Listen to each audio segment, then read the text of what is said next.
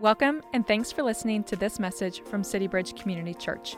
Our heart at City Bridge is to call all people to be fully devoted followers of Christ. To learn more about City Bridge and how you can take your next faithful step with Jesus, check us out online at citybridgechurch.org. Now, here's the message. This chapter, chapter 17, is probably the most influential chapter in all of the scripture in my life. It has been incredibly significant for lots of reasons. One, it's kind of helped me define the purpose of my life, which we'll talk about. Uh, it's informed how I relate in my relationships, both family and also extended relationships, and also uh, it's brought guidance to my prayer life. And so today, we are going to talk about prayer. That's what we're talking about. In John 17, Jesus finishes that private session with his disciples with a whole chapter on prayer. Now, here's what I know every one of you and me need this. We need to grow in our prayer life. Let me prove it to you. Okay? I'm gonna ask you a question. Whenever you sit down to pray, how long does it take for you to be distracted? Okay? Well, I thought about having you tell each other, and I thought, no, that's probably not a good idea, but how long does it take? I feel like a little bit of the dog in the, the classic movie Up, right? That's like squirrel, squirrel, right? Every time that, that's the way I feel like when, uh, when I am praying. We had some fun in the green room before the service, and I said, I asked the guys and the gals, I just said, hey, where does your heart go? Right? Anytime you sit down to pray, right? What, what are the things that your head goes to? And I want you to play along with you. Like, where does your mind go, your heart go when you're, when you're actually sitting down uh, to pray? And so some of you, some of us, probably your phone sitting there and you get the classic ding or whatever sound comes through your phone, and that's a distraction. Okay, how about to do list stuff? Right? You sit down to pray, and all of a sudden, for the first time you're quiet in your house, right? All the list comes flying in. I won't throw this person under the bus, but one person said that they Googled the difference between a moonroof and a sunroof right, as they were sitting down to pray. So I don't know what it is for you. For me, some of you guys know my struggle's food. I start thinking about how long has it been since I've eaten? Okay, what do I get to eat next? Right? Is it sugar? Is it healthy? Let's make that decision. So all these things come running into uh, our brains, and it's a little bit like this cartoon. Is another thing that kind of happens to us. It says here, says, "Oh great, here comes Bob." I told him I'd pray for him. Dear God, help Bob. Amen. Right? Hey, Bob, been praying for you. Right? So uh, that, that's funny, but it's kind of true, right, in our lives. And so prayerlessness in our lives and in the Christian church today is something that we need to grow in. We need to grow our prayer muscles today. So I'm going to ask you, we're going to just we're going to just talk basics and we're going to learn the content of John 17 and it is phenomenal. But I hope you'll also take very seriously the idea that we need to grow in uh, our prayer life. And so prayerlessness leads to three really significant things and probably a lot more. It leads to a lack of intimacy with Jesus. And that's a really big deal right? It leads to transformation, a lack of transformation in our lives, and it leads to us becoming effective, okay, as ministers for the sake of the kingdom of God. And so let me just look, there's probably, we're on a spectrum or a continuum in the room. There's probably people in here who, who don't pray, right? And there are others who may have grown up in kind of high church traditions, okay, whether that's Catholic or whatever, that you pray certain prayers and you only pray at certain times, and that's your picture of prayer. Uh, maybe you're just kind of sporadic and haphazard and kind of how you pray. When it hits me, I'm going to pray then, but there's a lack of discipline in that. And then I know there's some people in our body that have done incredible are doing incredibly well in this area. Like they are disciplined in their prayer life, their focus in what the scriptures talks about pray without ceasing and having this ongoing relationship with the Lord that's happening. So my my hope today is that wherever you are that you will allow God to transform you and your prayer life. And if you do that and I do that individually, and then that means our church is doing that. And then what Acts talk Acts 2 talks about about there being a sense of awe around the church. My hunch is as we grow in our prayer, okay, the sense of awe will also grow. And that has been something that we've asked God for around here. We want it to be amazing to come to church, to hear stories of life change and transformation. And those are happening. But there's so much more that I would love for God to do through our church. And so here's what we're going to talk about today. Here's the content of John 17. So 1, uh, 1 through 5 of 17, Jesus prays for himself, basically, that he would glorify God. In 6 through 19, he prays for his inner circle. And this will be something that I think will really be helpful to you as we learn what he prays for his 11 disciples as we think about our inner circle and how we pray.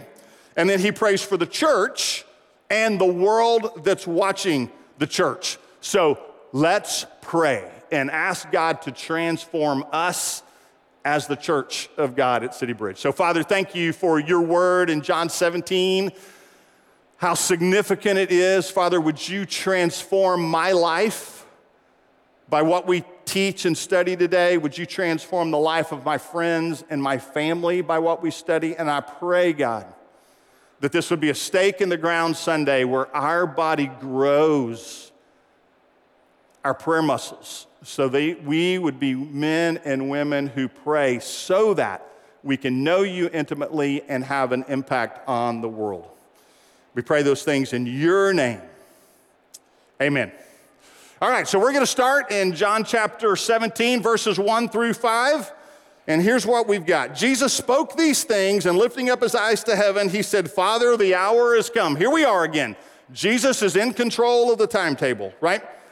Glorify your Son, that the Son may glorify you. And let me just take a second, give you the meaning of glory. It means that we give God renown or honor, is what we do. It's got, I found a word, just a heavy dignity is what he deserves, things of substance. So we're giving God things that uh, he deserves that are weighty and substantial. Goes on in verse 2 even as you gave him authority over all flesh, that to all whom he has given him, he may give eternal life. This is, verse 3, this is eternal life, that they may know you, the only true God, and Jesus Christ, whom you have sent. Folks, this is the answer to the question that every single person, I think, whether consciously or unconsciously, it's ever been born in the world is asking. What happens after I die? I think the world's asking that question in a very simple place in John chapter 17, verse 3. Jesus says, This is eternal life, that they may know you, meaning know the Father, the only true God, and Jesus Christ, whom you have sent. And here's the thing that we need to know it's just not, Jesus is talking about that word know, talks about an intimate relationship. It's not about know about Jesus, know about the Father. It's intimacy, is what he's talking about there. And it's not just a duration thing, it's a quality of relationship that he's talking about here. Okay, we're gonna have, if you're a Christ follower, you are gonna have eternal life. That's what that says. But there's also that knowing is quality of relationship. He goes on in verse 4 I glorified you on the earth, having accomplished the work which you have given me to do. Now, Father, glorify me together with yourself with the glory which I had with you before the world was. And I love this. Anytime I get a little glimpse of what Jesus is gonna be like in heaven, okay, I get, I get excited about the scripture because he's saying here, you know, glorify me together with yourself with the glory which I had before the world even was. So we, knew for, we know from Philippians 2 5 through 8 that Jesus emptied himself and came to this earth, the incarnation. We're about to celebrate it at Christmas of some things. We don't know exactly what that is. And so right here, he's just saying, I can't get wait to I can't wait to get back with you. Okay? And be where I was before the foundation of the world. I was happy, thrilled, obedient to come and serve the world in my earthly body, but man, I can't wait to get back home. Is what he is saying. And so how do we glorify God? How do you glorify God? The first way is by knowing Him more intimately. Okay, and that sounds really easy, but we have a lot of our friends that kind of go around with this knowledge thing. I know who God is, but I don't really know Him. I know a lot of information. I could pass a test, but I don't really know Him. So, how do we do that? And it's really simple, it's not complicated, and that is the same way that you get to know, you got to know your spouse or your close friends or whoever that is. That's how you glorify God by growing your relationship with Jesus. And so, I don't know about some of your stories. Trish and I, when we fell in love, it was over the course of time. I, I came along at a really bad time, right? She had just had a serious relationship and they had just broken up. I had no idea. I called her. And she, and she just kind of said, Yeah, she was thinking friends, and I fell, boom. Like, second date, I was like, This is my girl. And she was like, I hate boys, right? Is, is where she was. And so that relationship, we spent time together, right? We talked on the phone. We were an hour apart, a lot of phone time. That's back when the phone was the thing, right? Uh, instead of texting, all that stuff. And then we also had struggles and fights and storms. We had a massive fight every January 1st for four years. I, we have no idea what that was, but we just had this major blowup. But we fought through those things, and over time, we got to know each other and we wrestled through things together. And so it's no different as we get to know God, right? That we spend time, we listen, we, as struggles come into our life, we talk about those things with Him. And so, one of the things you've got to do, the action step here, is you've got to make yourself available, okay, to spend time with Jesus. And so, there's a man named O.L.E. Hallesby that wrote a classic work called Prayer. And his definition is just prayer is to let Jesus come into our hearts. That's what prayer is. And for some of us, we don't think about it that way. And he bases that phrase on Revelation 3, verse 20. He says, Behold, Jesus, behold, I stand at the door and knock. If anyone hears my voice and opens the door, I will come into him, I will dine with him, and he with me. And all throughout the scriptures, anytime you sit down to a meal, that has uh, the idea of intimacy to it. And Jesus is saying, Man, I want to come in, but you've got to avail yourself to me. You've got to create space in your life, you've got to create margin in your life to develop intimacy with Jesus. And so I've got kind of a working definition that I use for prayer, which is the alignment of my heart and my head and my hands or actions, okay, with the plan of God.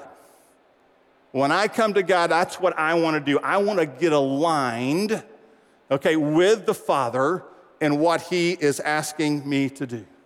So, the first way that you glorify God is by growing in your intimacy with Jesus, according to John 17, 1 through 5. The second way that you glorify God is by obeying Him. And so we're going to go back to John 14 just for just a second because I think it's really important. I call this is the cycle of John 14, 21. Here's what the passage says it says, He who has my commandments and keeps them okay, is the one who loves me. And he who loves me will be loved by my Father, and I will love him and will disclose myself to him. And so I just drew a little chart up here, a simple little chart that you're gonna see, okay? And so this is kind of the John 14, 21 cycle, okay? As you get to know God and love God, your heart is to obey him. And John 14, 21 says that when you obey me, I'm gonna reveal myself to you.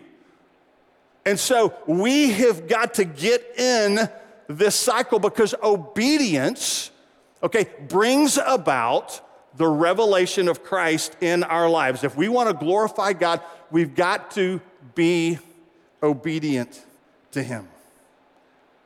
And so the bottom line is that if you've got some of those things in your head and in your heart that God's asking you to do, and you're not doing them, you're restricting, okay, intimacy with Jesus and you're restricting your ability to glorify God. So I'm going to ask a really basic question, an application question that ought to be part of a regular part of when you're with the Savior. So, where are, or what are those things that God has asked you to stop doing? What are those things that He's asked you to adjust? And what are those things He's asked you to start doing? And my hunch is you know what those are. That's my hunch. And either you have set them on the side and said, ah, that's no big deal, I'm good. Or you have maybe just, hey, la, la, la, la, la, la, la, I just, I just don't want to hear what you've got to say. But we need to answer that question. And so if we go back to Halley's Hallesby's definition of prayer, we just want Jesus to come in and let's have that conversation. It is not unusual for me to think, okay, God, I know you're asking me to do this, but my response in prayer is, I don't want to. Sound familiar, parents? I don't want to. I don't want to do this. This is going to be hard or this is going to be inconvenient. But our next conversation is hey, God, I, I, I want to glorify you. So give me the power, give me the desire, give me what I need to be obedient in this area. And I don't know if it's hurts that you haven't given up, if it's habits that are restricting intimacy. I don't know if it's hurts you've had. Um, for me, most of a lot of y'all know just food's a thing for me.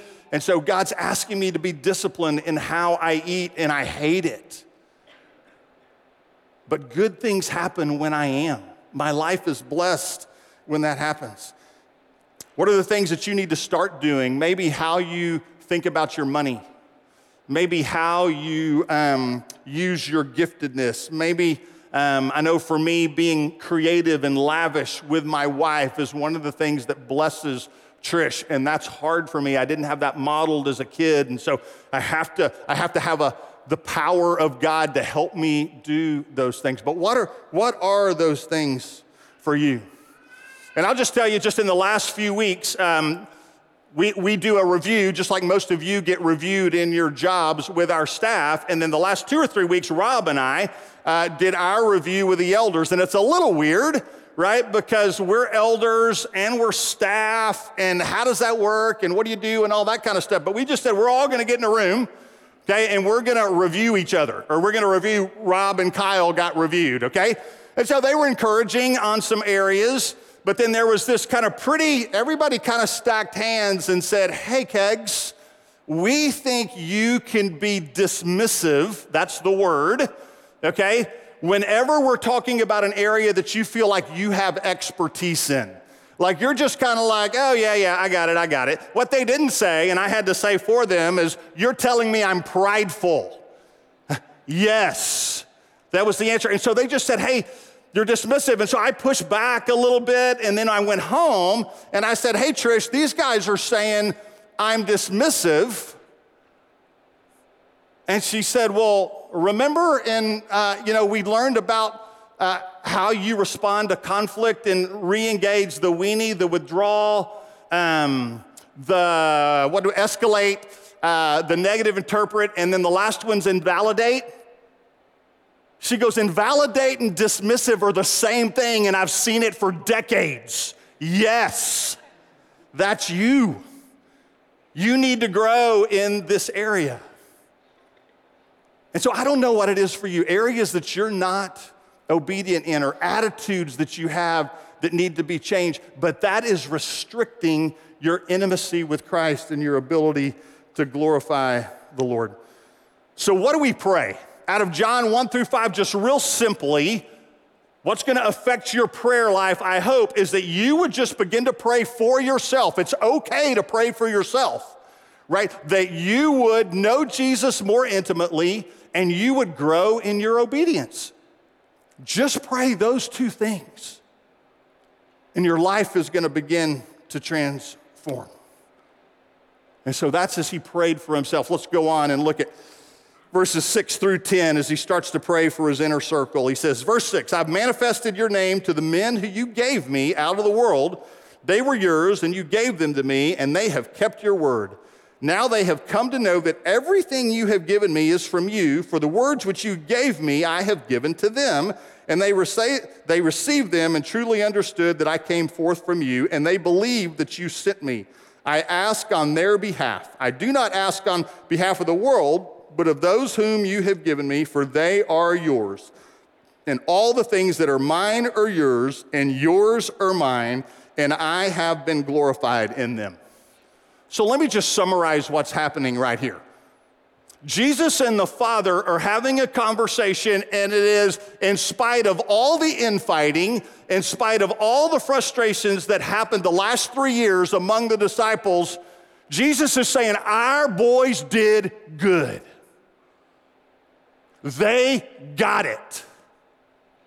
The ones that you gave me, they have got, and that is so comforting for me when I look at the disciples and I look how many times they fought about who's the greatest, and Simon wanted to attack Rome, and all the stuff that was going on among the disciples, and yet Jesus, three years later, is saying, in all the midst of their craziness, Peter hadn't even denied him yet, and he's still saying, These guys that you gave me, they got it. I- I'm encouraged by that when Jesus says that. They are convinced of who I am and everything that I told them. I'm glorified. My life is on display in them, is what Jesus is saying. Jesus is celebrating the disciples with the Father.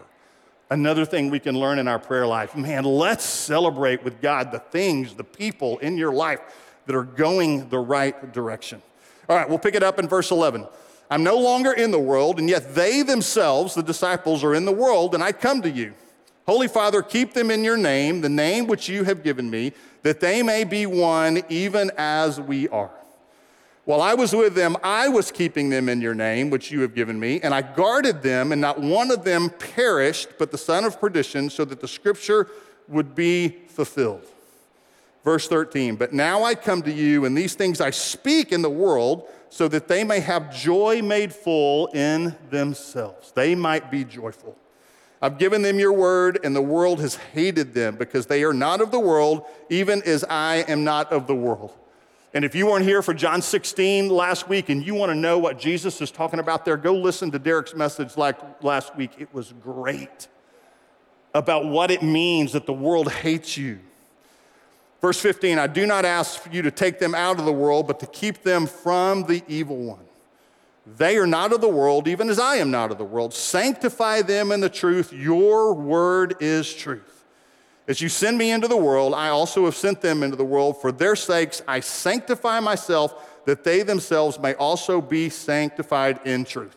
So we're just going to go straight to application, okay? Because when we do that, it teaches us the content of what's happening here. I'm about to give you six things, okay, that you ought to pray for your inner circle that we just read right there in John 17. And so the first one pray is pray that God would keep them, and I'm just gonna say it like this loyal to the faith. that your inner circle would stay loyal to the faith. Trish and I have the incredible privilege that all three of our daughters are walking deeply with Jesus today. Okay, one's married.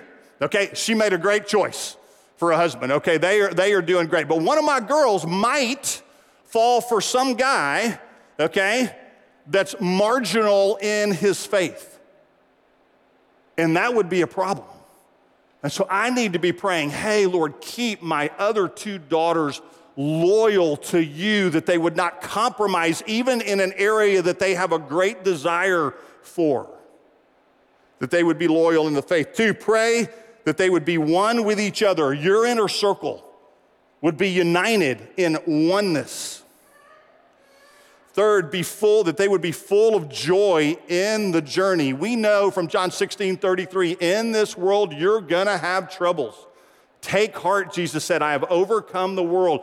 But Jesus is saying here, my joy, Jesus' joy in them is what I want. So even in the midst of all of the crazy of our culture, I want our, my inner circle to be one with each other. And Jesus is praying this knowing his disciples have a tough time being one, right? I've said this before, but there's a great book by a guy named Ortberg that's everybody's normal till you get to know them.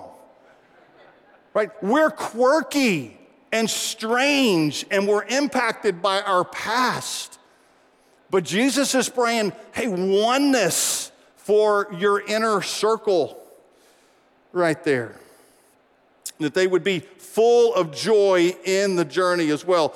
Another one, protect them from the evil one. We know that the enemy, and it's real, is out to kill, steal, and destroy us as followers of Christ. And then he says, he prays that he would, they would be set apart from the world or sanctified from the world. Sanctified just means to be set apart.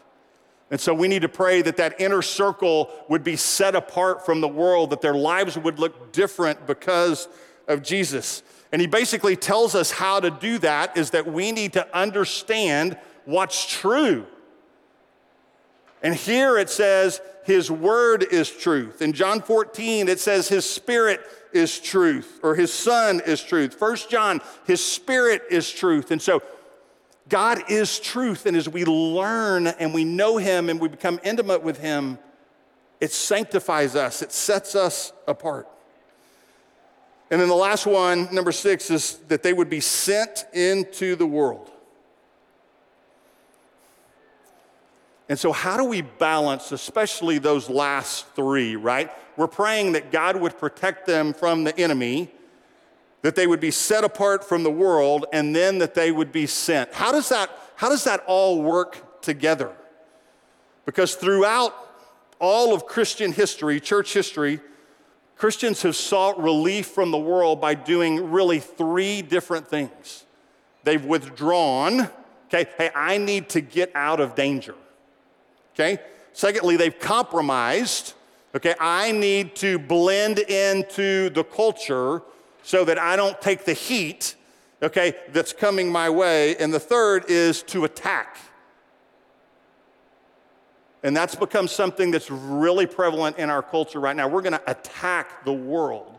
And we create, we create this we versus them mentality, okay, that just hides the love of God. And there is no question, we have to stand on what is true. And that, by its very nature, at times, will create division, but not by throwing moral hand grenades at the other side. And so Jesus has a response for us in 1 Timothy 2 24 and 25. How, how do we do that? It says 2 Timothy 2 24 and 25. The Lord's bondservant must not be quarrelsome, but be kind to all, able to teach, patient when wronged, with gentleness, correcting those who are in opposition, if perhaps God may grant them repentance, leading them to the knowledge of the truth. So Jesus doesn't give us the, give us the option to withdraw or to blend in or to fight. He says, You are ambassadors. I've got you embedded in a world that's not yours, where you feel comfortable for the very sake of loving people so that the world would see it in a way that draws them to the love of Christ. You're ambassadors. It's what ambassadors do. They live in foreign countries and they represent the king of the country that sent them to be an ambassador. And so, can I just encourage you as we kind of move through this? This is, this is how Jesus prays for you. Right? We're going to look at a couple of passages in a minute that just talks about Jesus intercedes on our behalf. And I don't think it's too much of a stretch to say, as Jesus is interceding, this is what he's praying for you. And notice that none of those prayers are situational.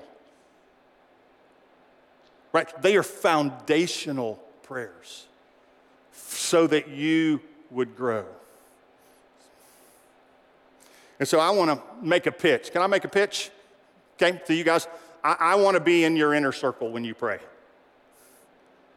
I, I would love to be in your inner circle. I would love the leaders at this church to be in your inner circle because I want you to pray those six things for me.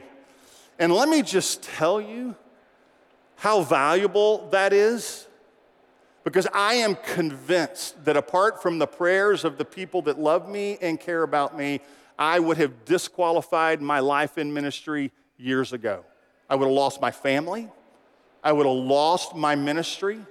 I would have lost everything good in my life apart from the prayers of God's people. And I just want to tell you, praying these things for me and the leaders here at CityBridge is making a difference. They're effective.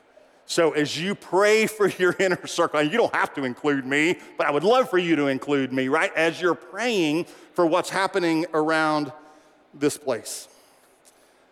So those six things are not the only way to pray, okay, but it is a model of prayer for how we should pray for our inner circle.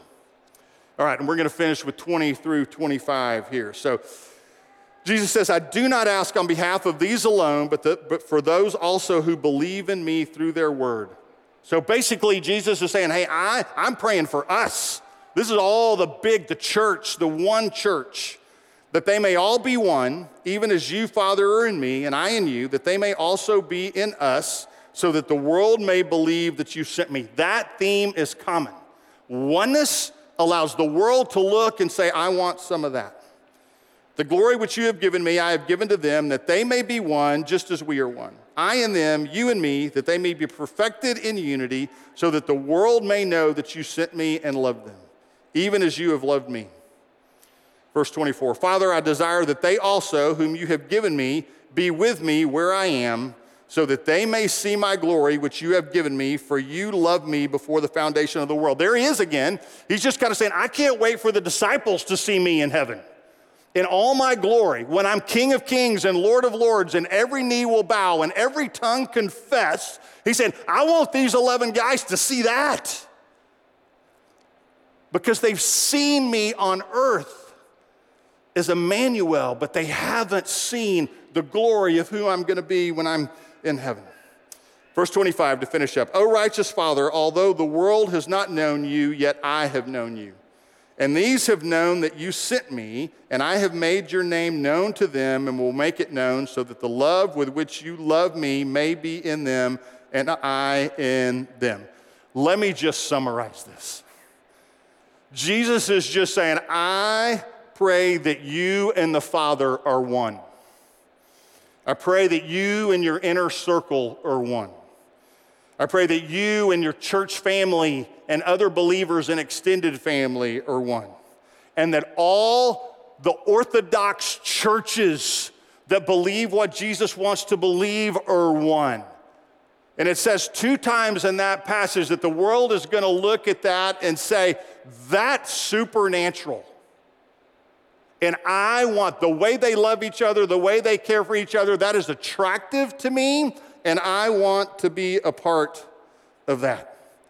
And he finishes in that last line with what I think is uh, the greatest apologetic, right? You can know a lot of information, you can answer a lot of questions, but love's the greatest apologetic. How we love people is what gets people to ask us, tell me what's different about your life in your community.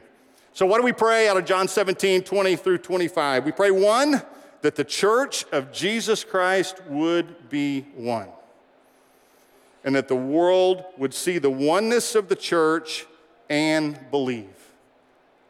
And we need to become men and women of prayer, and we need to become a church that prays effectively. I ran across this quote from Piper says one of the great uses of Twitter and Facebook will be to prove at the last day that prayerlessness was not from a lack of time. How about that? Another one of the things that's kind of like, mm, yep.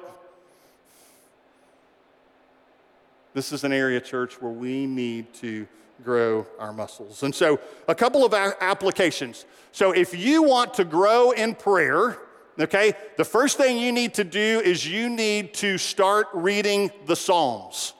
One psalm a day, or whatever you can do in a week, because it will teach you to pray. It's 150 prayers. It's how the people of God in the Old Testament, it's how they prayed. That's how you learn to pray. There's some other incredible prayers in all of Scripture that you ought to read and study. 1 Kings chapter 3 is Solomon's prayer for double wisdom to lead the people of God. It's an amazing prayer. He later tossed it, right? But it's an amazing prayer. Matthew chapter 6, Jesus the, does the Lord's Prayer for us.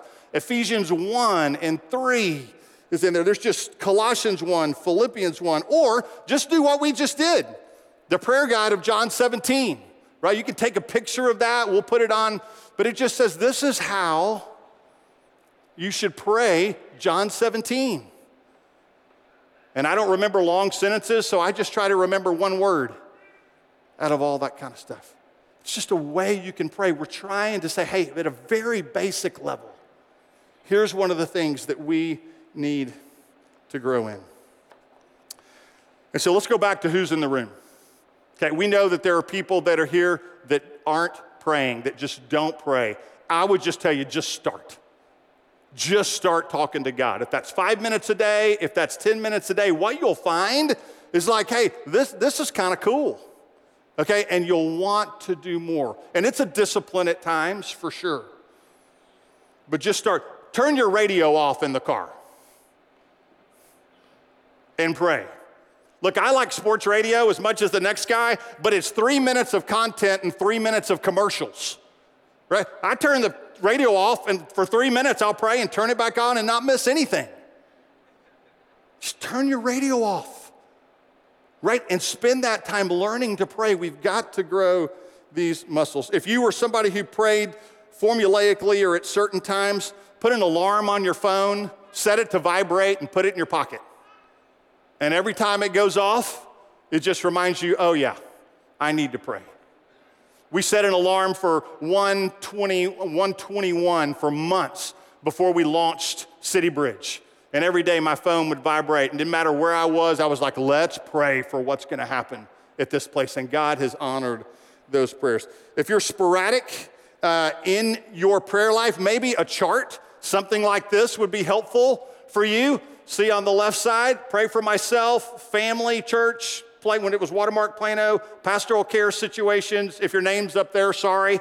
Um, uh, just all kinds of things. And for each day of the week, during seasons, that's what I've used, okay? But let me tell you the greatest thing anybody has ever done for me in terms of prayer. And if you could do this for some people, it would be amazing. Got a friend named Michael Santiago that used to go to church at this place. And every week he'd text me, Kegs, what, what can I be praying for you? And I, I'd tell, give him a couple of things, and he reminded me periodically that he was praying. And then at the end of the year, I get this right here. Had no idea what he was doing. But he wrote down the prayer, the date, what he was praying, a passage of scripture that he was praying that, and then look on the other side. Done. God answered that prayer on this date. God answered that prayer. You want to know where this stays? Right on my desk. You know why? Because it gives me confidence that God answers my prayers. And so I don't know what works for you. Okay? But we need to make things work, or we need to allow God to make things work through us. And let me close with this. Hebrews 7:25 says, "Therefore he is able to save forever those who draw near to God through him, since he always lives to make intercession for them." Romans 8:34 says, "Christ Jesus is he who died, yes, rather who was raised, who is at the right hand of God, who also intercedes for us." And I spent a lot of time trying to figure out exactly what that looked like. Jesus interceding for us. What is that? What does that look like? I read and studied, and I still don't have a great picture of exactly what that is. Here's what I know I know that Jesus right now is interceding on the behalf of every believer in this room. Does that not blow your mind? I, am hungry. I got to go find out what that means and what that looks like. I want to know what that is. But that's so encouraging for me. And I don't have any data to prove this, but I wouldn't be surprised if Jesus isn't praying what we just studied in John 17 for us. And again, I, I don't know exactly what that looks like. If somebody does, I'm all ears. I'd love to know more about what that is like. And so, church, we, we need to grow our prayer muscles. It's so important. Jesus spent his last chapter that he gave us talking to the disciples in the book of John focused only on prayer. The whole thing is a prayer. So let's close our time in prayer. Thanks for listening. We pray this message encourages you on your journey with Jesus. If you found this message helpful, feel free to share it with others and leave us a review. To learn about CityBridge and how you can take your next faithful step with Jesus, Check us out online at citybridgechurch.org. You can also follow us on social at CityBridgeCC. See you next time.